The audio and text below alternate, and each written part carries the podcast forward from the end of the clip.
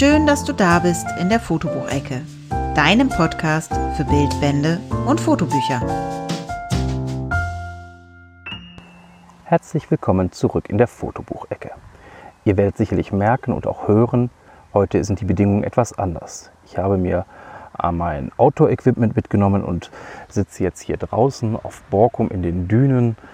Der Himmel ist blau, Schäfchenwolken ziehen über mich hinab. Um mich drumherum summen ein paar Fliegen. Vielleicht hört man das ein oder andere davon auch auf der Aufnahme. Ähm, ich wollte aber trotzdem heute eine Podcast-Folge aufnehmen und bin einfach mal gespannt, wie ihr das Ganze so seht, wie euch das gefällt, dieses Format und freue mich dazu über Kommentare, wie ich mich überhaupt über Kommentare freue. Und ich möchte mich auch bedanken bei allen, die in letzter Zeit über die Affiliate-Links auf der Website eingekauft haben. Das hilft mir, den Podcast so ein bisschen am Leben zu halten, die Hostinggebühren zu tragen. Reich wird man davon nicht.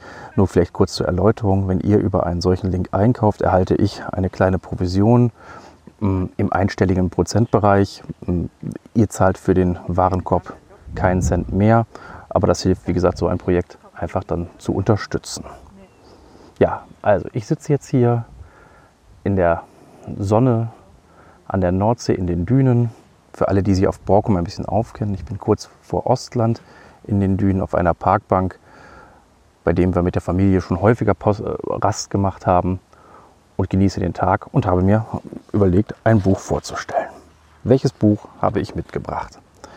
Das Buch ist von Art Wolf und heißt Die Jagd nach dem perfekten Bild.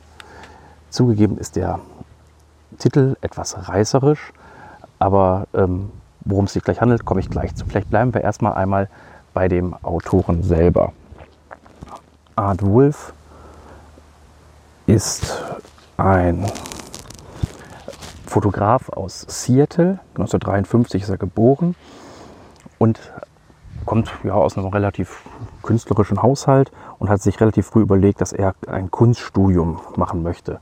Und hat es auch begonnen und äh, schreibt selber in seinem Vorwort, dass er ein ungeduldiger Mensch war. Das heißt, als er noch als Jugendlicher Bilder gemalt hat auf Öl und Acryl, dann weiß vielleicht jeder, der auch mit Farbe schon mal hantiert hat, man muss zwischendurch warten, um den nächsten Schritt zu gehen.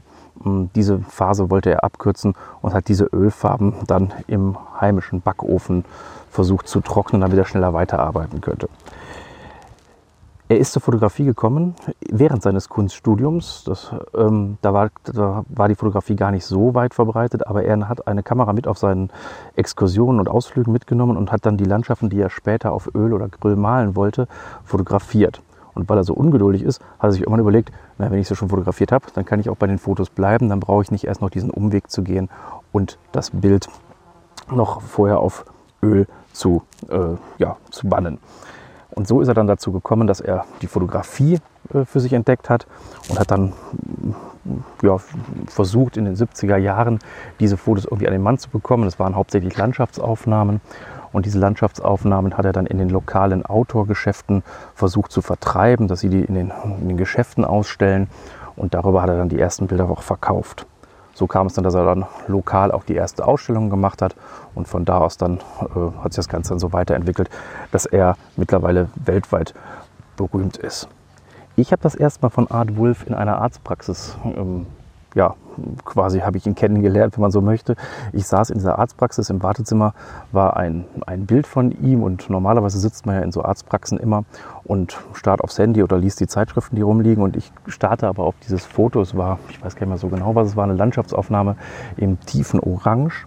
Und als der Arzt dann äh, kam, sah er, dass ich da wie gebannt auf dieses Bild guckte und erklärte mir, woher er das Bild hatte. Er hat es irgendwie aus Amerika mitgebracht und ist da irgendwo äh, erstanden und hat mir so ein bisschen die Geschichte zu diesem Bild dann noch erzählt.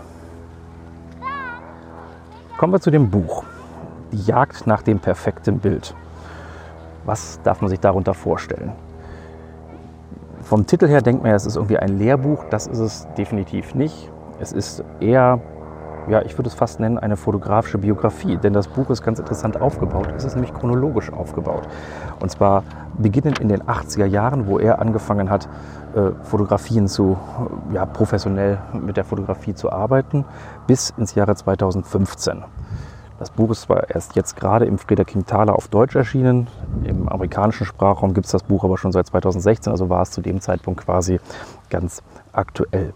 Und so ist dann aus jedem Jahr, aus mehreren Reisen chronologisch das ein Bild nach dem anderen aufgereiht. Auf die Art und Weise kann man, wie ich finde, die Entwicklung von Art Wolf ganz gut erkennen, was er fotografiert hat, wie er es fotografiert hat und ja, wie er sich dann im Laufe der ja, über 30 Jahre, in denen er Fotografie betreibt, weiterentwickelt hat, wie sich die Motive verändert haben, die Szene, die er aufgenommen hat. Und das fand ich eigentlich mal einen ganz interessanten Ansatz. Schön ist, er kommt mit einem relativ kurzen Einleitungskapitel ein, in dem er die Technik mit einem Absatz abhandelt und den Stil mit zwei Absätzen so ungefähr. Also über, auf einer Doppelseite ist sowohl Technik und Stil äh, alles, alles ähm, ja, quasi abgehandelt. Und danach geht es dann eigentlich zu den eigentlichen Bildern. Und die sind auch immer gleich aufgebaut. Es ist meist auf der linken Doppelseite das Bild zu sehen.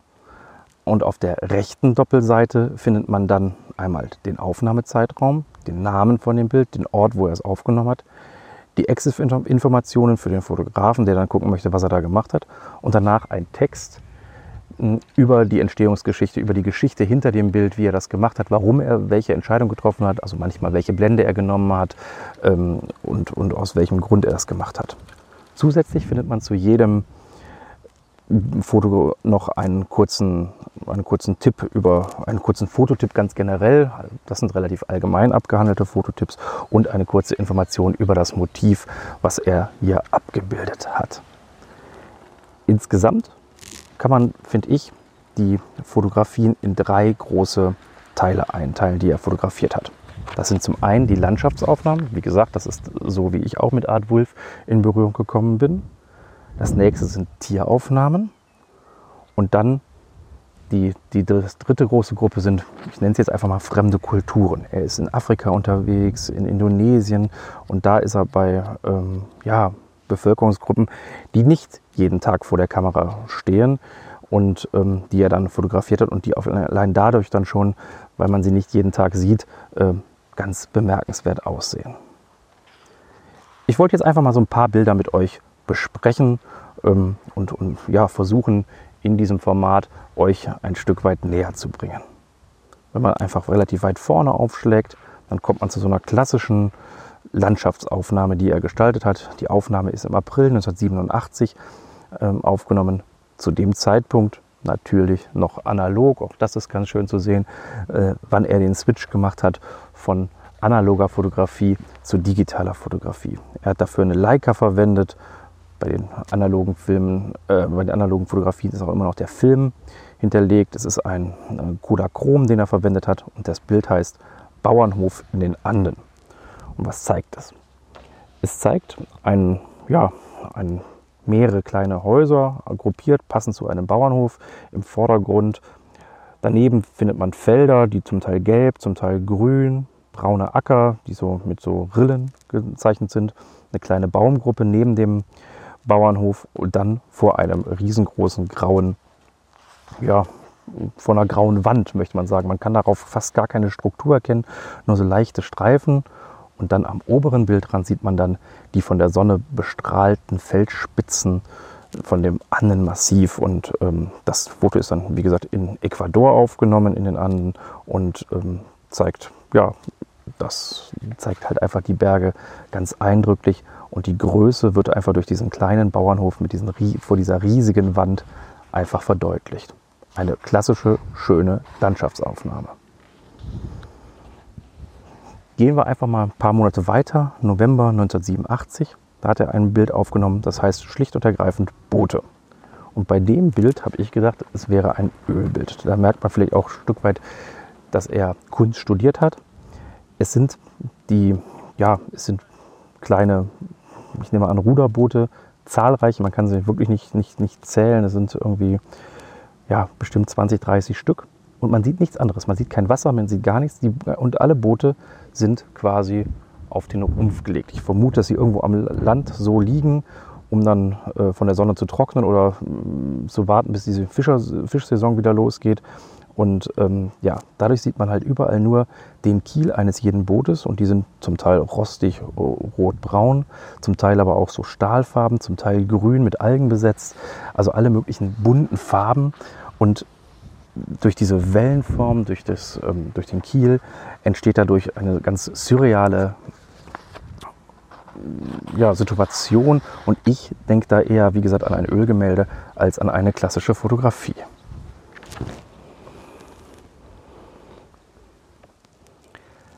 Das nächste Bild, was ich rausgesucht habe, heißt Königspinguine im Schneesturm.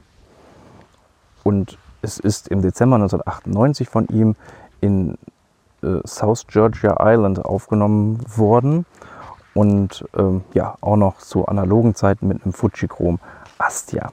Es zeigt eine Pinguinkolonie von Kaiserpinguinen, zum Teil im Erwachsenenkleid und ganz viele aber auch noch in diesem bräunlichen, flaumigen Fell von Jungpinguinen, die kreuz und quer in der Landschaft rumstehen. Er muss sehr nah herangegangen sein.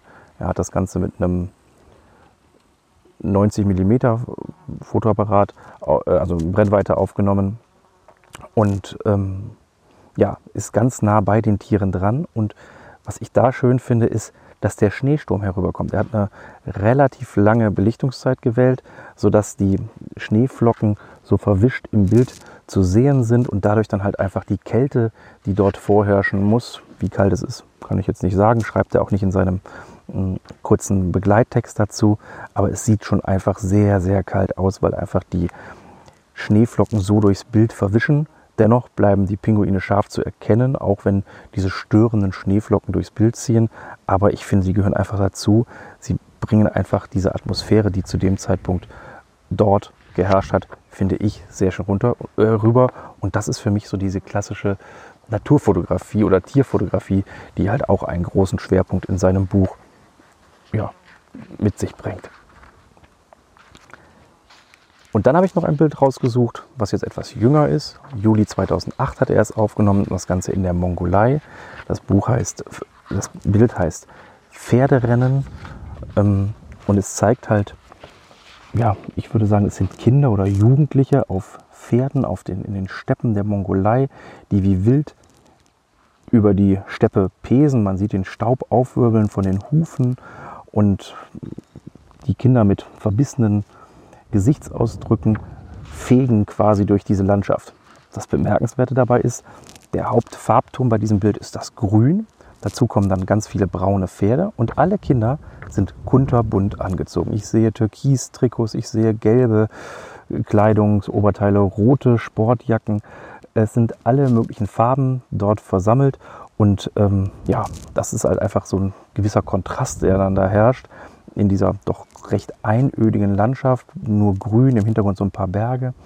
Dazu dieses bunte Bild von den Kindern, die mit ganz viel Ehrgeiz diese Pferde nach vorne peitschen und äh, ja, da anscheinend irgendeine Form von Pferderennen veranstalten. Da die Kinder auch alle Nummern irgendwie auf ihren Trikots haben, geht es wohl irgendwie auch darum, dass irgendeiner anscheinend gewinnt. Was genau da passiert, kann man jetzt gar nicht so genau sagen. Aber es ist natürlich ein sehr farbenfrohes und sehr schönes Bild.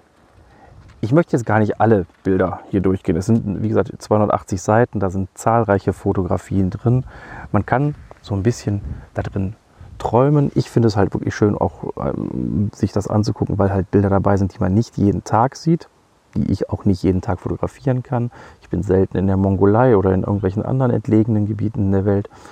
Da hat es Art Wolf etwas einfacher. Er schreibt, dass er in circa einem Dreivierteljahr reist und nur ein Viertel des Jahres in Seattle zu Hause ist. Dort gibt er dann noch zusätzlich Workshops. Aber gerade drum kann man sich dann halt in diese Bilder so ein bisschen vertiefen, sich angucken, was es draußen Schönes alles auf der Welt gibt. Deswegen finde ich dieses ja, Buch eigentlich ganz praktisch. Von der Haptik her ist es ein schönes, weiches Buch. Es ähm, hat so einen leicht mattierten Einband. Der Titel ist eingeprägt in den, in den Einband und es ist, hat ein handliches Format und ist mit ein Grund, warum ich jetzt hier ähm, mich dafür entschieden habe, dieses Buch vorzustellen.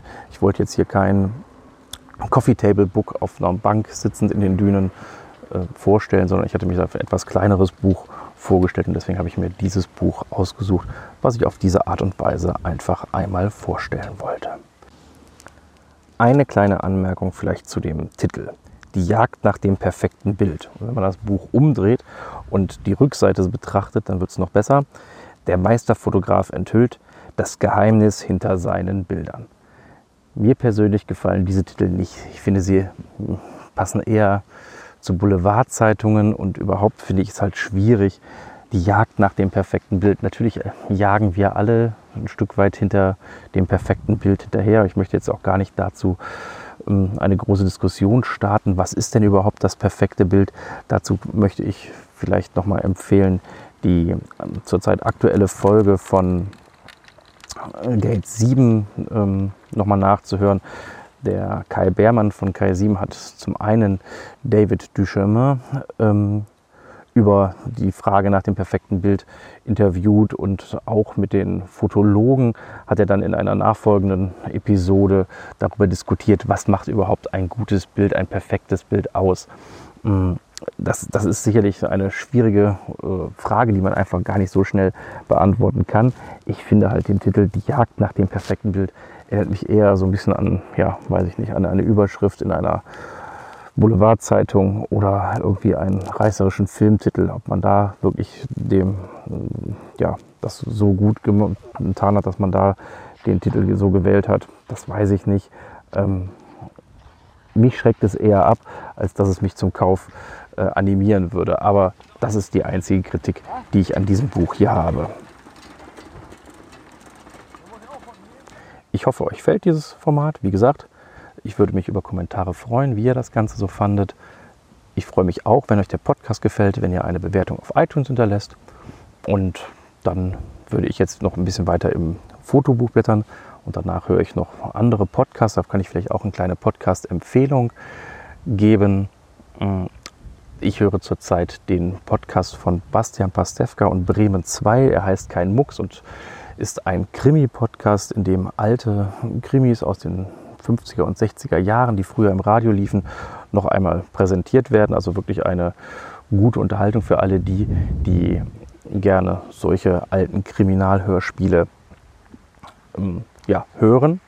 Und ansonsten höre ich auch noch den Podcast Art aber herzlich von äh, zwei Comiczeichnern, der Flix und ähm, Marvin Clifford. Ich muss ich gerade erstmal überlegen, wie heißen sie die beiden denn überhaupt. Ähm, da geht es hauptsächlich um Comiczeichen, klar, aber auch insgesamt um Kreativität und den Umgang mit Kreativität. Und das ist was, äh, was man auch vielleicht auch ein Stück weit auf die Fotografie oder auf andere Bereiche übertragen kann. Also auch das finde ich einen sehr inspirierenden Podcast, kann ich wirklich nur empfehlen. So, das soll es aber sein. Und da ich, wie gesagt, diesen Podcast im Urlaub aufnehme, werde ich jetzt wahrscheinlich auch nicht alle Erms und Wiederholungen, ein paar sind mir schon aufgefallen, hm, nicht rausschneiden, sondern werde ich sie wahrscheinlich drin lassen. Mal gucken. Ihr könnt es ja in den Kommentaren schreiben, wie euch das Ganze gefallen hat. Bis dann. Tschüss.